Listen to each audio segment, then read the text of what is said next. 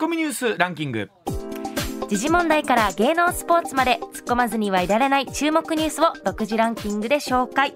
ランキングを紹介する前に、はい。まずは連日盛り上がりを見せる北京オリンピックのここまでの主な結果をまとめてお伝えします,、大会7日目の昨日はフィギュアスケート男子で羽生結弦選手は4位に終わりオリンピック3連覇はなりませんでした、はい。挑戦したクワッドアクセル4回転半ジャンプは着地に失敗しましたが回転不足の判定ながら国際スケート連盟に初めて認定されました、ねうん。鍵山優真選手が銀メダル、うん。宇野昌磨選手は銅メダルでした。あのオリンピックのねこはい。のフィギュアスケートって、特にやっぱこうみんないろんな思いで思い入れが強くご覧になってる方多いと思うんですけど、あの浅田真央ちゃんがはい。最後のね大会となった時のスケートもそうなんですけど、あの今回の羽生選手のねスケートも僕ね多くの人が涙を浮かべながらはい。6分間演技を見るっていうね、こんな競技なかなかないなと思いながら。確かにキドキ私も心臓の音聞こえるぐらい で見てます。ドキドキしでなんかあのその人のここまでのスケート人生みたいなのをうん。勝手に僕らも思い入れをこうね込めながらうん。いや涙しながら見る競技ってなかなかないなと思って、まあ、特に羽生選手はねインタビュー聞いててもいろんな思いがあって足首も状態も相当厳しい中だったということなんですけれども果敢に4回転アクセル、はい。ねえークワッドアクセル挑戦。一方で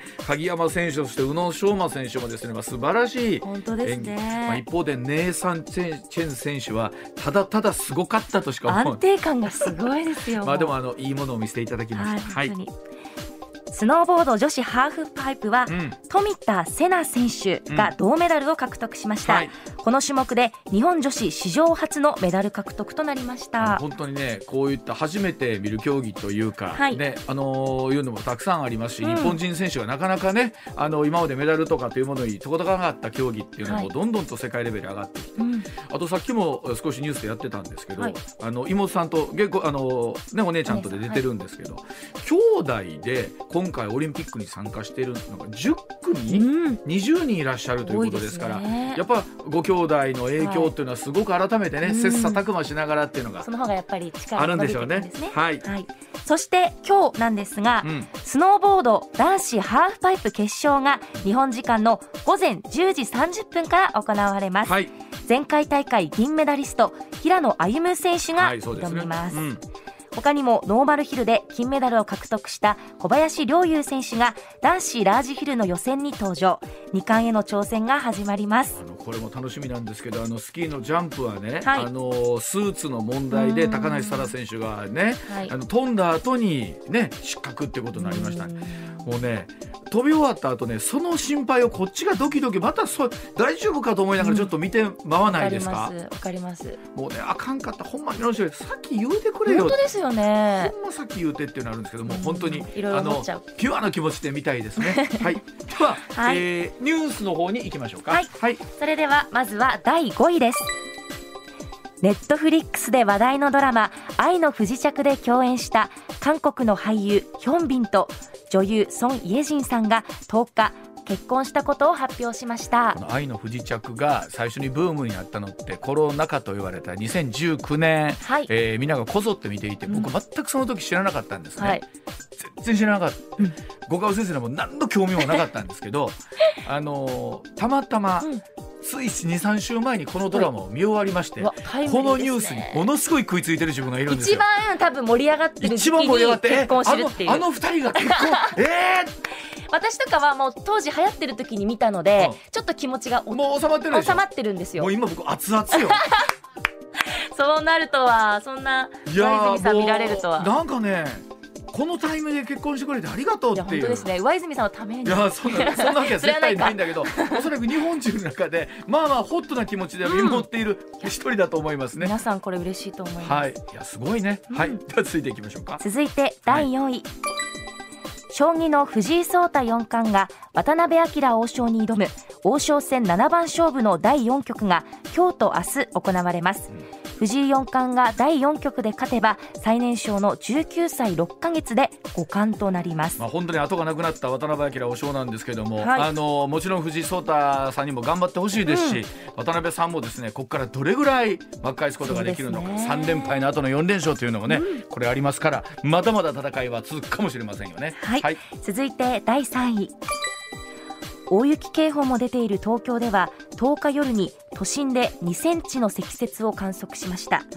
気象庁は路面の凍結などに注意を呼びかけています。まあ、本当あの東京とそれから雪深い北海道、東北とではね雪に対する感覚って違いますけれども、そうですね。本当前田さんから見たら2センチってもう積雪に入ってないぐらいなんじゃないですか？そうですよね。普段毎日降ってるぐらいの量ですそうやろね、だからあの我々って普段から例えば靴とかもね、うん。雪国仕様じゃないじゃないですか。すよね。やっぱ車も。北海道の方っていうのは普段からなんていうの冬場になると。スノーシューズ的なものを履きやっぱり。裏に金具がついてて氷にこうあ刺さるやつ刺さるような、だからふそれが日常なのよね。そうですそうです。毎日長靴みたいなものを履いて過ごしてます。そうやろうな、はい。だからまあ本当特に雪ってものに対しても慣れてる慣れてない。まあそういうだいぶ変わりますよね。あの環境に合ったそれこそあの服装してるとはいどうかと全然違いますからね、うん。交通機関も含めて。はい。続いて第2位です。政府によるガソリンなど燃料の価格急騰抑制策に関して萩生田光一経済産業大臣は卸売価格が据え置かれているにもかかわらず小売価格を上げている業者への現地調査を来週から始めると明らかにしました。さあこれこの後石田さんに解説してもらいますけれどももちろんはい。ガソリンというのは地域地域によってうん。値段というのももちろん変わってるんですけれどもそれでもやっぱりね、えー補助金が出ているにもかかわらずとなってくると消費者の気持ちとしてもそうですし、まあ、もちろん精一杯頑張ってらっしゃる業者さんも大勢い。らっしゃるんですけれども、えー実際そこにどうなってるのかという調査が入るそうでございます。この後詳しくお伝えします。続いて1位は厚生労働省は10日アメリカのファイザーが開発した新型コロナウイルス感染症の飲み薬パキロビットを特例承認しました、後藤茂之厚生労働大臣は早ければ14日から医療現場にお届けすると述べました。まあ、本当にこの状況2年続いている中で初期は全く手探りだったのが、うん。ワクチンができそしてこういった形で、まあ、飲み薬が、えー早く承認されるということで、はい。あの医療現場も随分楽になってくるし、うん。もちろん患者さんそうなんですけれども、一方でこの今度は薬のねあの争奪戦というか。えーいうのも続いているということなんですけれども、まあ、この辺りも含めてまたお伝えしていければと思っております。ではあーコマーシャルの後石田さんの登場でございます上泉雄一のエーナーではあなたのメッセージをお待ちしています。ニュースについて言いたいことはもちろん暮らしの中で感じたいろんなことぜひ送ってください。メール uwa.mbs1179.com ツイッターでは「ハッシュタグエーナー」をつけてつぶやいてください。さあ時刻6時25分になりました。ここからは石田英二さんでございます。おはようございます、はいよろしくお願いします。お願いいたします。まあ石田さんニュースで最後ありましたけれども、お新しい薬がですねええ。承認されたということなんですけれども、こういうまあスピードって本当薬の承認って実は時間ものすごくあるんですよ、ね、かかるけど今特例承認っていうやつ使ったりして、ん。えーまあまああのスピードアップ図ってるわけですけどね。ねえ。あのまあまあコロナに関してはこっちがいっぱい武器持ってる方がいいわけでね。ですね相手ウイルスに対してね、うんまああの安全が確認されてるんならまあ早いこと承認してほしいなっていうのは。そうでしょうね。思いますけどねまあ、一方でなかなかその今ねあのおそらくリスナーの皆さんでもね、うん多いと思いますけれどもじゃあ普通に行った時にすぐこういった薬が処方できるかというとそうそうそうそうではないんですよね。そうそうだからそこにパッと行ってもらえるのかって絶対そうやないわけ。でだって病院入院すらできへん人がいっぱいいてるわけでね、うんうんえーなまあ、自分は基礎疾患あるからその薬いただきたいということが果たしてどれぐらいスッと伝わるのかっていうのは。ね。うん。まあ多くの人がまあ行って解熱剤とちょっとした咳止めとか、ん。うん。まあほぼ風邪薬っていうのを。もうほんまにあの前も言いましたけど僕の知り合い、まあ、若い、えーまあ、息子さんね、うんうんまあ本当に解熱剤だけ持って帰ってきたいで、ね帰ってきたんかいな話で、はい。家におんねんって。病院によって結構それぞれですよね対応が。ああだからまた結構だからまあ一方でその保健所のね、うん。えーもちろんその機能ももう今はもう全然それそれしょうがないですよねこれだけ多くなったら追いつかないっていう。それは若い人で基礎疾患なくて元気にしてたら、まあそれは家帰って寝といてもたらって なるわね。そうですよね。だって、あのなんならもう命の危機があるような方も出てくるわけですから。うん。まあ、大阪はねあの東京でより死者が上回っちゃったんですよまたやっぱり亡くなってる方はほほとんど高齢者の方なんでやっぱり病院としてもそこはやっぱり高齢者の方はじゃあこの薬早いこと飲んでくださいとか。になりますよなるやろね。まあ、ただ石田さん週明けになってくると、うん。吉村さんも、うん。まん延防止等重点措置の延長なのか、うん。はい。あるいは緊急事態宣言なのかうんなんていう判断をうんうん迫られてるということなんですけどね。ただね僕今回思うのはそのまん延、えーはい防止の方で、結構こっち逆にあの我々のいまあ町。町町はもう緊急事態宣言並みに店、しやってないよ。そうですよね。人全然いないですよ、うん。うん。あの今までのまん延防止等の時とはちょっとまた気持ちが違いますね。ね。えーうん。こんだけ一気に広がってそのお濃厚接触者もものすごい増えてくると、うんもし自分がそうなった時に仕事に影響あるとか、うん。そう迷惑かけたらあかんとか、そういうことでみんなもういい伝統工程になってるんですよね、夜はね。そうですよね、だからもう必然的にこうじ本当の自粛になってきてるっていう感じがあるので、まあやっぱりよく言われるそのどれぐらい行政的な効果があるのかなんですけど、行政の方とするとせんわけにもいかんという。ただ本当にあの自分のけんあの命云々とかよりもねこの第六波の場合は、その広がりやすいということで、ん。えー迷惑の価格とかいっぱい出てきてそれは困るということでなんか自粛しているイメージです。そうですよね、うん。まあ、ただ一方本当どういうふうな判断をねえー行政がしてくるのかということになってくると思いますが、えっと実はそのコロナにまつわる保険というものもあるそうで、はい。えーこの後のコーナーでまた石田さんに喋、えー喋ってもらいたいと思います。ではまずはこちらからです。さあそのコロナの影響が結婚にまで影響しているというお話で日本の未来は大丈夫なんでしょうか？失われた婚姻2年間で11万件というニュースです。えーこの新型コロナの影響で経済的な不安が大きくなったことあるいは出会いがはい。減少したことによって失われた婚姻数が2020年と21年この2年間で合わせておよそ11万件うん上るというふうに言われてるんですね、えこれを埋め合わせるだけの婚姻数の増加がなければ今後数年でおよそ21万人の出生数の減少につながるということですから石田さんこれはちょっとした問題ですよね。えちょっとびっくりしたんですこれはね、あのーコロナで結婚式を伸ばしてるとかそんなことじゃない。うん。はい。そうじゃなくてそもうそもそも出会えてない。それはねうん。あの例えばねうちの部屋でアナウンスセンターでも言うと前田アナウンサーのここ3人入社してるんですね、うんはい。でこの一つ上の世代と、うん。まあ、山崎アナ河内アナと5人いてるんですけどこの子たちのこの 彼ら彼女らの歓迎会すらね、ん。そうやね。いわゆる飲み会ができてないわけですからましてやね。あとこれ東大の先生、あの中田先生という方が、あのまあいろいろ調査して推計して出してはるんですけど、一つあなるほど。なと思う例えばマスクしてる、はい。みんながマスクしてると一目惚れも少ない。確かに。それはあります。マスク取っては違ったっていうのもありますもんやっぱり。ででこうやっぱりみんなマスクしてるからそういうふうにこう見え見えてないのかなっていう。僕ねしレアルな話ね。それこそ、特に今言ったような5人のアナウンサーって、基本的にお互いマスク姿そうですね。でしか会ってないでしょ、うん。うん。まあアナウンサーだから顔が見られるっていうのはあるんたまにそのですけど彼らがテレビで。こうもちろんねあの、テレビのニュースとかでうん。顔であこんな顔してたんだっていうのそうです本当にうちの後輩ながら思うことあります。うんそういう意味も含めての出会いの少なさでこうなってる。で、11万っていう数字はどれぐらいかというと、はいはい2年で11万としたら1割です。1割？結構でしょ。1割ってすごいね。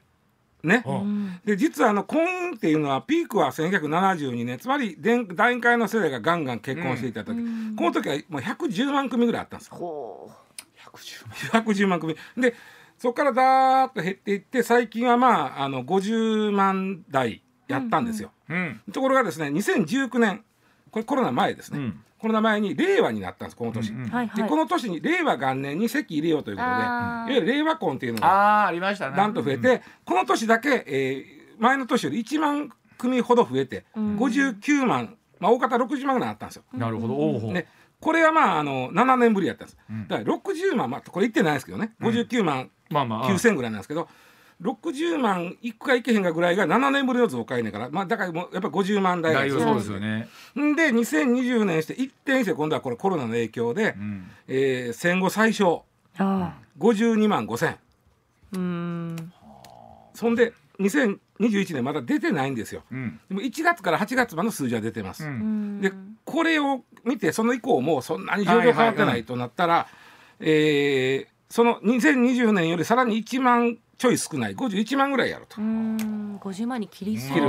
うん。50万組、うん。50万まギリうん。もうキープしてるかどうかなんですけどね。でここに対して本来やったらあとこの2年間であと11万ぐらいあってもよかったかもねと。ああそうですね、うん、いうのがこの先生の調査なんですなるよ。ほどなるほど。であのまあうわちゃん言ってくれたようにここれがもし、えーまあそうやな。この挽回するっておかしいんだけど一気に増えへんまあそうですよね。としたらあのやっぱり将来の少子化につながるわけですよね。うん。であとねやっぱり注目したんがね去年あの国勢調査の結果が出たでしょ？2020年のはい。はいうん。出ました。5年ごとにやってる少し、あれの障害未婚率っていうのがね強烈やったんですよ。はい。これがですねあの障害未婚率っていうのはあの50歳の時点でうん。まだ1回も結婚したことない人が、ん。あーなどれぐらいいてるか。うんでじゃあ50歳未婚率やんっていう話だそれでいいんですよ。うん。50歳未婚率って言うんですけど、うん。50歳を超えてうん。最初の結婚する人っていうのが極めてそんなに数字的に出てこない。まあそうでしょうね。だからこの50歳の未婚率をもってして障害未婚率ってほぼ言うんですけども、えー2020年がね男性は25.7強烈でしょ、強烈ですね。4人に1人。1回もですよ。そうなんですね。で女性は16.4%つまり6人に1人、うん。これなんで男性の方が多いか言うたら、うんこれはめちゃくちゃ簡単で、ん。男性再婚女性初婚という組み合わせがその逆のパターンより多いからです。男性再婚女性初婚。ああなるほど。が男性、えー、と男性初婚女性再婚というパターンの,、ん。あのより多いから。まあそうですよね、はいはい。そうすると女性の方が初初婚の人が一回結婚したという人が増えるわけで、うんうん。そうですね。そうそうそうですね。なるほど。だからこれ女性の方があのごあの障害未婚率は低い。それでもね16.4%ということは、ん。6人に1人が将来未婚。うん。障障害。あのいろいろあります。いろんな原因が多分本当に複合的な要素だとは思いますけども、うん。あのこれに関しては例えばね、1990年、えーやと男性が5.6、だから障害未婚率？障害未婚率。だからそこから30年で5倍になっとんねあん。で女性が4.3これもざっくり4倍。ーええごめんなさい。1990年のデータ？そうです。ということは世の中、まあ、まだバブルだなんだもう終わってるとはいえ、うん。まだ、ん。まだ今ほど、うん。もうちょっと世の中明るかったんでしょうかね。あの男性がぐっと増えるのは2000年なんですよね。12.6それでも半分ですけどね今の。で女性がぐっと増えるのはぐっとはないな。ぐまあそうやな。やっぱり2010年とか15年。まあまあ最近ですよ。未婚率ぐっと上がるのは。でねうん。すごいのがん。2035年言ったらあと何年や？もうもう12 13 13年、うん。にはね、えー男性がほぼ30になるやろと。えーみ障害未婚率が。女性がほぼ29になるやろ。あごめんなさい20になるやろと。あー3割2割。3割2割、うん。でもうこれはもうあのここでアッパーやろなって思われてるみたい。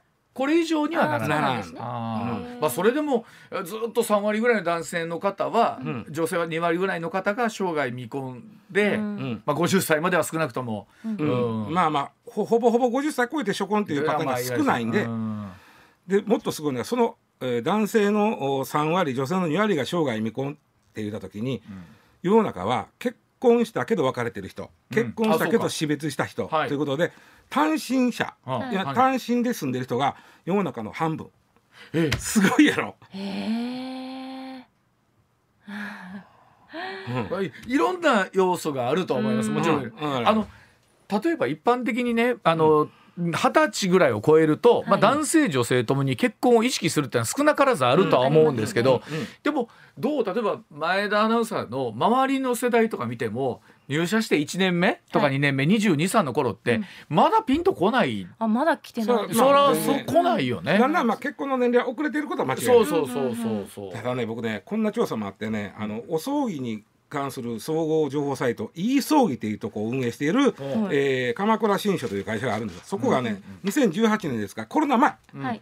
にやった調査で独身の40歳以上の男女の死生観これ死ぬということまあもちろん葬葬儀のサイト立ち上げてはんねんけど。そうですね。うんであの現在のお生活に満足していると答えた人は40歳以上の独身で、うん。52.5%まあ、うん。これはまあそんなもんかなとまあ思う、まあうん。すごいのが仮に来世があるとしたらうん。配偶者なしでいいと答えたあ答えた人が52.5。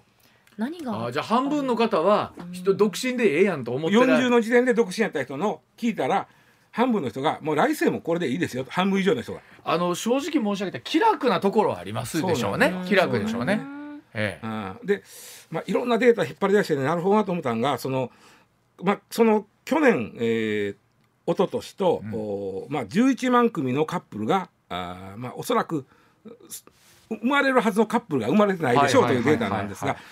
社会あの写真権というあのいつも人口問題とか、うんうん。いろいろあの日本の人口問題とか調査してるとこがはい出してるデータで面白いデータがあってね、じゃあちょっと前田に聞きたはいいけど、はい。なんでしょう？男女が出会ってからはい。結婚するまでの平均交際期間ってどれぐらいやもん？ああなるほど。どれぐらいかな？2年。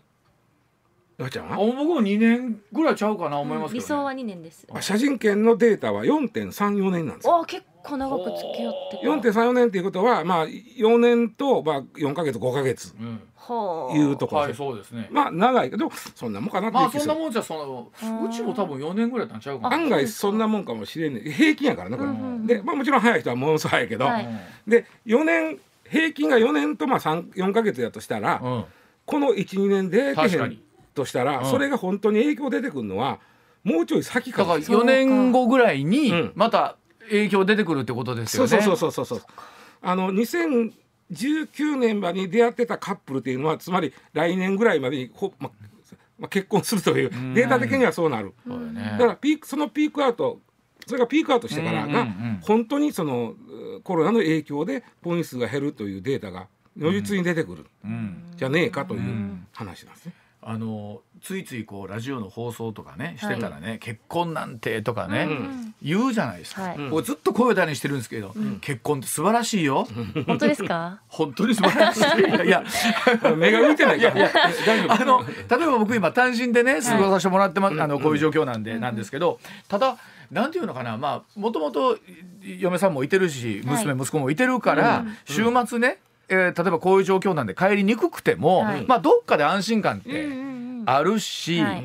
やっぱりあの一人でいるとさ前田もそうだと思うけどメールやん。そうですね。誰か人恋しくなり人恋しくなるじゃない、はい。やっぱこういう時にパートナーというか、うん。がいると、うね、両親とはまた別に安心感ってあるじゃない。でただ一方でその寂しさもさやっぱ言われるように今紛らわすこともできるのよね。そうですよね。のやれネネットフリックスだ、なんだそうだし、よよ余暇もたくさんあるからさ。便利やな。便利。いろいろと。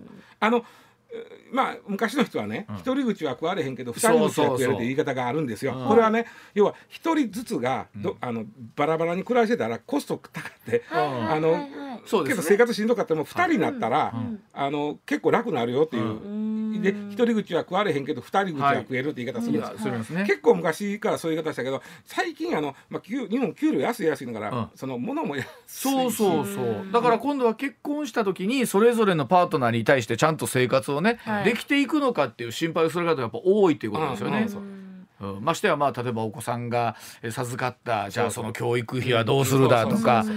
さあの心配なことを挙げ出したきりないもんね。なんか出会いたいと思っているのかそもそももう結婚はいいって花からと思ってる人が多増えたんでしょうね。あ。増えたんですうん。ね。でまあ今日の結論何が言いたいかと言いま何すとと。まああの2025年ぐらいから今コロナで出会えてない人が増えたんで2025年ぐらいから本格的に婚姻数が減っていくとうん。思うので、今日言いたいのは来週のバレンタインデうん。はい。ー、ね、あのどうしても告白したいという人は、ぜひやっていただいて、なるほど。なるほど、はい。なるほど。ただ一方でなんかいろんな会社とか学校でね、あのこういうご時世なんで、はい。チョコの受け渡しは今シーズンはやめましょうというお達しもあるのでなくてもいいから、なくてもいいの告で、白だけは。こういうあいいですね。していただきたいなと。はい。うんいいですね。そうでございます。はい、ではあー続いての話題でございます。さあ時刻6時41分回りましたこちらでございます。補助金が出ているのになぜ安くならないの？と疑問に思っている方もいらっしゃると思います。ガソリン値上げ業者への現地調査来週スタートへでございます。さあ政府によるガソリンなど燃料の価格急騰抑制策に対して萩生田経済産業大臣は、えー、卸売価格を据え置かれているにもかかわらず小売価格を上げている業者への現地調査を来週から始めると明らかにいたしました石田さん。はい。まあまあ、これ怒ってはんのかね？なんなんやろ？ねなんでしょうかね。いやただ俺はちょっとあんまり細かいガソリンスタンドの経営のことわからないんですけど、まあまあ、仕入れたガソリンはタンクにあるわけでしょ、うん、それを売っていくわけでしょ、はい、で今週その補助金出た分が今週安なってるわけちゃうと思う、ね、あの仕入れた分は先週 先々週の分。それは不思議やなと思ってんだけど、うん、まああのえー、っとこれ実はねあの1月の27日ですからつい最近始まった制度なんですはい、で、制度としてはあの補助金1リッターにつき5円までを元売りに渡します、うんはい、だから安く下ろしてあげてねと。ねで目的としては1リットル170円にまでに、まあ、までというか170円に抑えるためにどれぐらい補助金を出したらええかという逆算でいくんですよ。はい、で1月27日に始まった時は1リッターについて3.4円出したんです、うん、そしたら170円また上がりだした、うん、あかんでいうことで3.7円に翌週増やして。また上がりだしてあかんでということでアッパーの5円になったのが2月10日からのこの、えー、とあと昨日か、うん、昨日ですね。2月で5円までなんですよ、うん、でこれ以上上がると、うん、もうもっぺん変えなあかんあのシステムを。そうですね。あの一応ねこれ何でもかんでもですけど予算っていうのがある まあ予算。出しゃええってもんじゃない一応3月末までに800億円の補助金で1リットル170円ぐらいにキープなるやろという予算が組まれた。予算組まれた、うん、ところがもうすでに枯渇しやがっとる。2月のもう終わりぐらいで危ないかもしれない800億じゃ足らんと。いやもちろん800億円170円からどんどん上がっていってもほったらかすんないけど、うんそれ170円するために補助金上げなあかんとなったら、うんうんうん、まあ、あっちまに枯渇してしまうわけですよ。ね、うん、でそれが見えてきてるんで、まあ、経済産業省としても、えー、なんで安なれへんねと、うん、逆に知りたい僕も。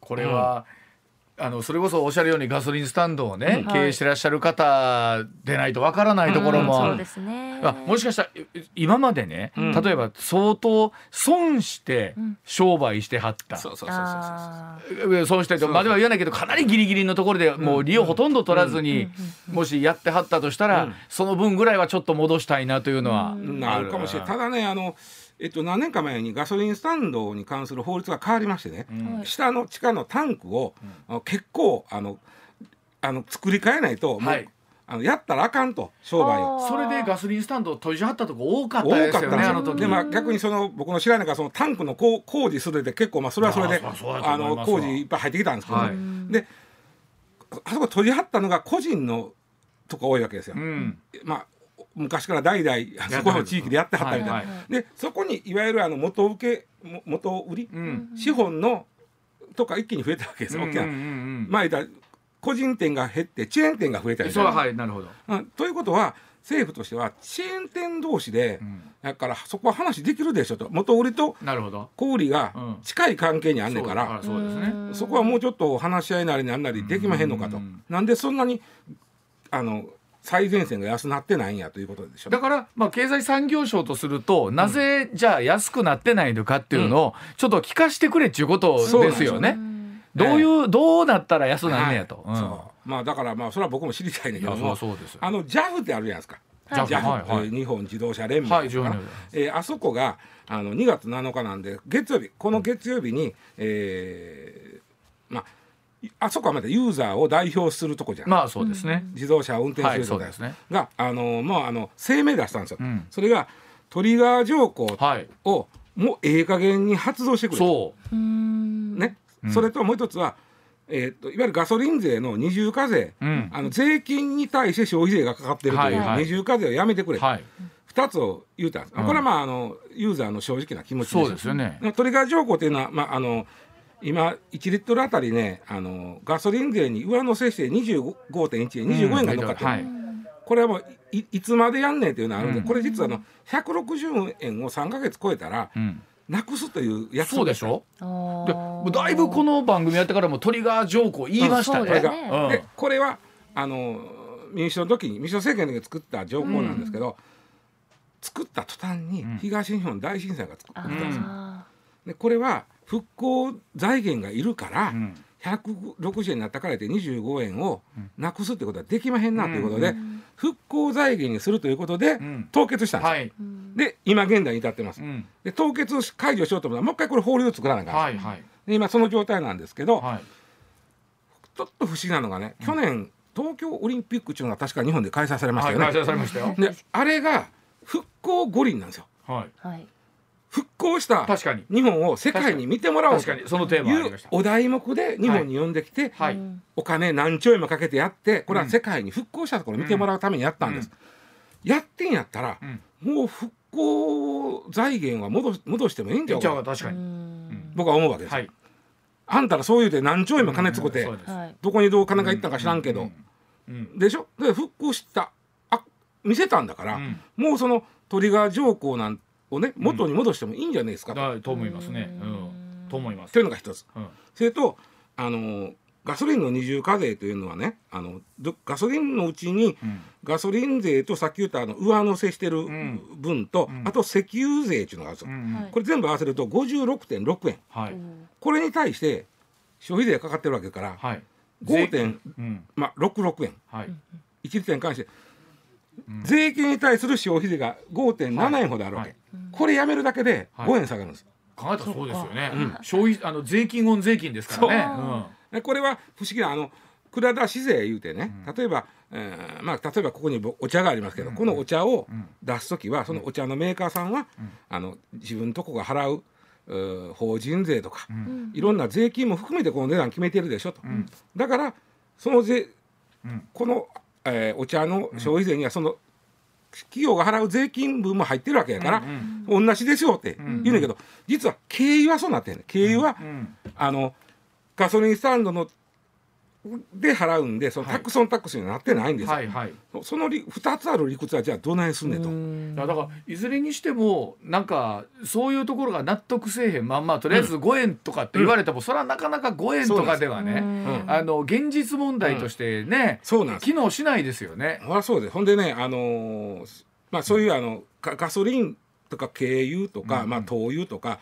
えーそういう税金ってね全部合わせると4兆円超えるんですよ。4兆3000億あるんですよ、はいはいはいそのうちのたかだか800億のそう、うん、あのたかだか800億のはい、あの予算が枯渇するから言って、はいまだちゃんとやってんのか？言ってね、うん、この耳っちさ いやほんまそうですよね。やるんやったらもっと大げガツンとやらないと経済的な効果出てこないですからね。はい、えー、6時49分です。お知らせの後まだまだ続きます。上泉雄一のエナー MBS ラジオがお送りしていますさあそれでは続いてこちらの話題でございます。早く入っておけばよかったと。嘆く方も多いんじゃないでしょうか。感染拡大でコロナ保険の保険料が3倍に値上がりだそうでございます。さあスマホキャッシュレス決済サービス PayPay から保険サービスに加入できる PayPay 保険というのがあるんですが10日保険商品のコロナお見舞い金の保険料の改定を実施しまして3ヶ月で500円というお値段が3ヶ月1500円に値上がりとなりました。2月10日以降の新規加入継続が、えーか継続は改定後の保険料が適用されるとのことですでに契約済みの35万人以上のユーザーの方の保険料の変更はございませんということでございますが石田さんこれ先週 A ナーのね、はいはい。打ち合わせ室でも大変話題新しい入ったばっかりですよこれ。はい。だからあのこれ入っても、うん。そのえ先週の僕水曜日入ったから今日で9日ぐらいかな、はい。うん、でこれ入っても例えば濃厚接触者になってる人がかかかかるかもしれない発症するかもしれないって入っても、ん。あかんように、はい。入ってから2週間ははい。かかっても、あの見舞い金は出ない。はい。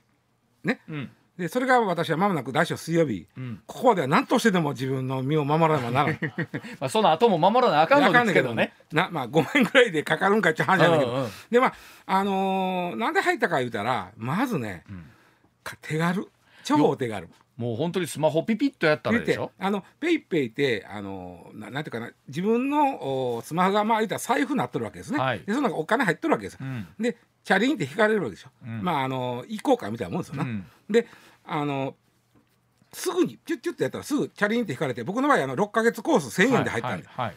えーで1,000円はだから今度は3,000円になるんですよ。うん。3倍ってすごいね。なかなかあの1,000円だったらうん。ちょっと気軽に入ろうかなってなりますけど3,000円だったらちょっと考えますよね。そう。そうでもらえる見舞い金は一緒なんですよ。5万円なんですあのこのペイペイのやつの変な言い方ですけど1,000円で入った人もいればこれから3,000円で入る人いてもお値段は一緒なんあです、ね。一緒一緒一緒見舞い金はでさそういうもんですよ保険って。ということなんですね。でそういう。のはねこの損保ジャパンさんにすると、ん。あの去年の12月16日からこれ販売開始してうん。ほとんど注目されなかったです。まあ正直知らないっていう方多いと思いますよ。うん。ね、でされなかったんですけどあの1月年明けて1月13日に1万件を突破したんですよ。うん。1月13日ね。はい。1万件突破して、はい。実はこの日ぐらいから一気に増えて、うん。1月13日だけで7,000件近く入ってん。ほんで一気に1万件超えて、ええ。あれあれとしてるうちにえー1月25日にそこからだから、えー、と12日後、はい。10万件を超えまえして、ええで2月1日には、えー、20万件を超えまして。すごいね。1週間で倍になったんや。そうそうそう。と10万人増えたんですね。そう。これでなんと2月1日からこ9日までの8日間で15万人さらに増えてえー。35万人になった。でもなんか分かるのがね、先週それこそうちの番組の前室でも話題になった時に、うんうん。わっと一気に広がってアナウンスセンターでもちょっとその話をしてたら、うん。結構我も我もと言ってうん入った人も多くてやっぱり気軽だから一人の口コミで それこそ変な言い方だけど再生実行者数みたいな感じ一人があの広げる率も高いですよね。コロナ以上に広がっててこれ。いや本当に本当に。でまあ1000円やから、うん。その時はね。そうそうそう。まあ、まあ6か月で1000円、うん。半えっと、3か月で500円。500円1000円で、うん。別に5万円というお金が安心になる金でもないやん。そうそう。いやそりゃそうやと思うよ。だけど、まあ、まあまあ手軽やから、うん。もう何にも出えへんわけよりはうん。入っとこうかってなぐらいのもんでますよ。うん。うん。で入ったんですけど、うん。みんなもさんも同じ考えで、うん。一気にはい。広がってきてここまであのもう損保ジャパンさんもここまでの増加は考えてなかったと、うんうん。一気に。であのーまあさでどうやかな損保会社としては、うん。あまあ当たっ目論見は当たってるわけでそうです。だって35万人が加入してるとなると、まあまあの保険ですよ。ん。そう。ほんでまたこれここれからオミクロンが高止まりするとか言い出したら、はい。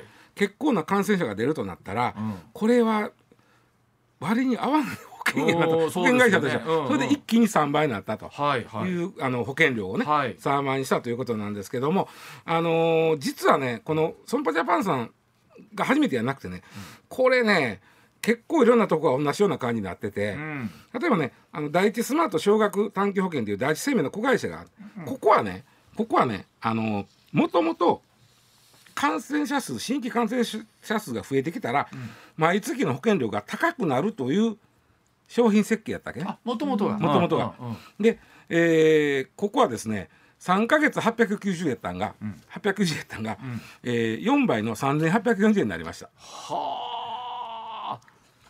3ヶ月で。はであ。3か月3ヶ月ので、ううん。ん、ああ890円から一月300円ぐらいやってんな、うん。それが一月1300円ぐらいになってん。あのやっぱ考えるよね。考える。これぐらいになると考えるな。大樹生命いうとこはねあのこうもともとすごく安かった。月300円ぐらいでうんうん。なんと一時金10万円。おおあ。さっきの第一スマートも10万円なんですけどね。うん。月300円で10万円やったら今やったらもうもう殺到するやろ。はいはい。でもあの当初はそうでもなかったんだけど一気に殺到して2月4日、うん。募集停止、あららら。もうもうもうもう無理です。無理ですと。うん。えー他にも第一生命さんもこれはもう去年に募集停止してるんですけど、あのやっぱり一気に増えてという、でそこはプロでもねこの感染の多さは見抜けてないわけですよ。本来生命保険ってすごい計算式の上で絶妙な値段設定をしてるはずなんですよね。あのもちろん生命保険会社が、まあ、損はせえへんようにするんですけど、うん。あまり得もせえへんようにこうもうせ値段設定するんですけど、もうはるかにあの想定を上回る感染者数やったんですよね。ね、あの石田さんね今日またニュースも出てたんですけど、うん。実は今コロナで自宅療養をしている人でも例えばそういう保険入院保険の特約に入ってる方とかは保険金が下りるんですよね。おります。これはね、あの全部とは言わんけれども、あの保険会社のまあ言ったら連盟みたいなのが、はいはい。そこがあの一応そういうふうにしましょうとはい。なっててあのだから全部ではないけどなないですけども。ほぼほぼ全ほ部ぼ。で、まあ、もちろんその例えばあの証明が必要だったりとかともちろん。いうこと。だからこれ、れお医者さんの指示で、うん。例えばホテル療養いいんですか、うん。はい。とか自宅療養をしましたよという、うん。それは証明お医者さんはまずあの書いてもらわなあかん。そもそもコロナにかかったというのをはい。書いてもらわなあかん。診断書をね、はいはい。でその時にその、えーまあ、そういう元気な人ですから、うんえーホテルに入ってもらいましたとか、うん。もっと元気な人だから家家にいてもらいましたとか、うんかいその書類があったら、はい。普通にあの病院入院した時のお金と同額が出ます。ね、ううん。んだから、まあ、5000円1日5000円出るんなら10日やったら5万円出ます。はい。でこれ結構知らない人多いんで、はい。あのちょっと今日最後にこれ言おうと思ったんです、はい。それをね。はい。うん。ね。あの結構ねあのオペレーターの方、うんでもこれはようかかってくるんですけどオペレーターなんてもう慣れたもんで、はい。これようかかってくるんで「あ出ます出ます」言うて。あね、でも多分知らずにすごまああのまあ普通の風邪と一緒でね、うんあ家でまあなんだあほな元気になりましたってんいう方もいらっしゃるでしょうしすでにね。うんそもそも無症状で家にお,、おってだけって言われた人なんかはねうんその家におってその保険金が出ると思ってないかそうもしれないそう無症状やったらね。特にほら神奈川でしたっけ？地域によってはもう自分で検査してもらって自分で納得してもらってっていう方とかっていうのはその証明の出しようもないっていうのもあるそうだそこはだからお医者さんなり保健所なりが、うん。そのこの人は陽性になったんで、うん。えー自宅なりホテルに療養してもらいましたってはい。いう証明書はいりますよそら、ね。ねそこは各保険会社さんに聞いてほしいんですけど、はい。うん。うんまず出るということだけはちょっと。そうですよね。まあ、でも本当にそれにしてもあの例えば保険会社さんも今までに例のなかったような対応に追われてるということは全てですよね。プロさえ見抜けなかったわけですよ、うん。ね。この感染の広がりは。はい、まあただあのここに来てそのえ昨日今日で一気にその保険料まで含めて3倍とか。変わってきてるということですからいかにこの感染力が高かったのかということでございます。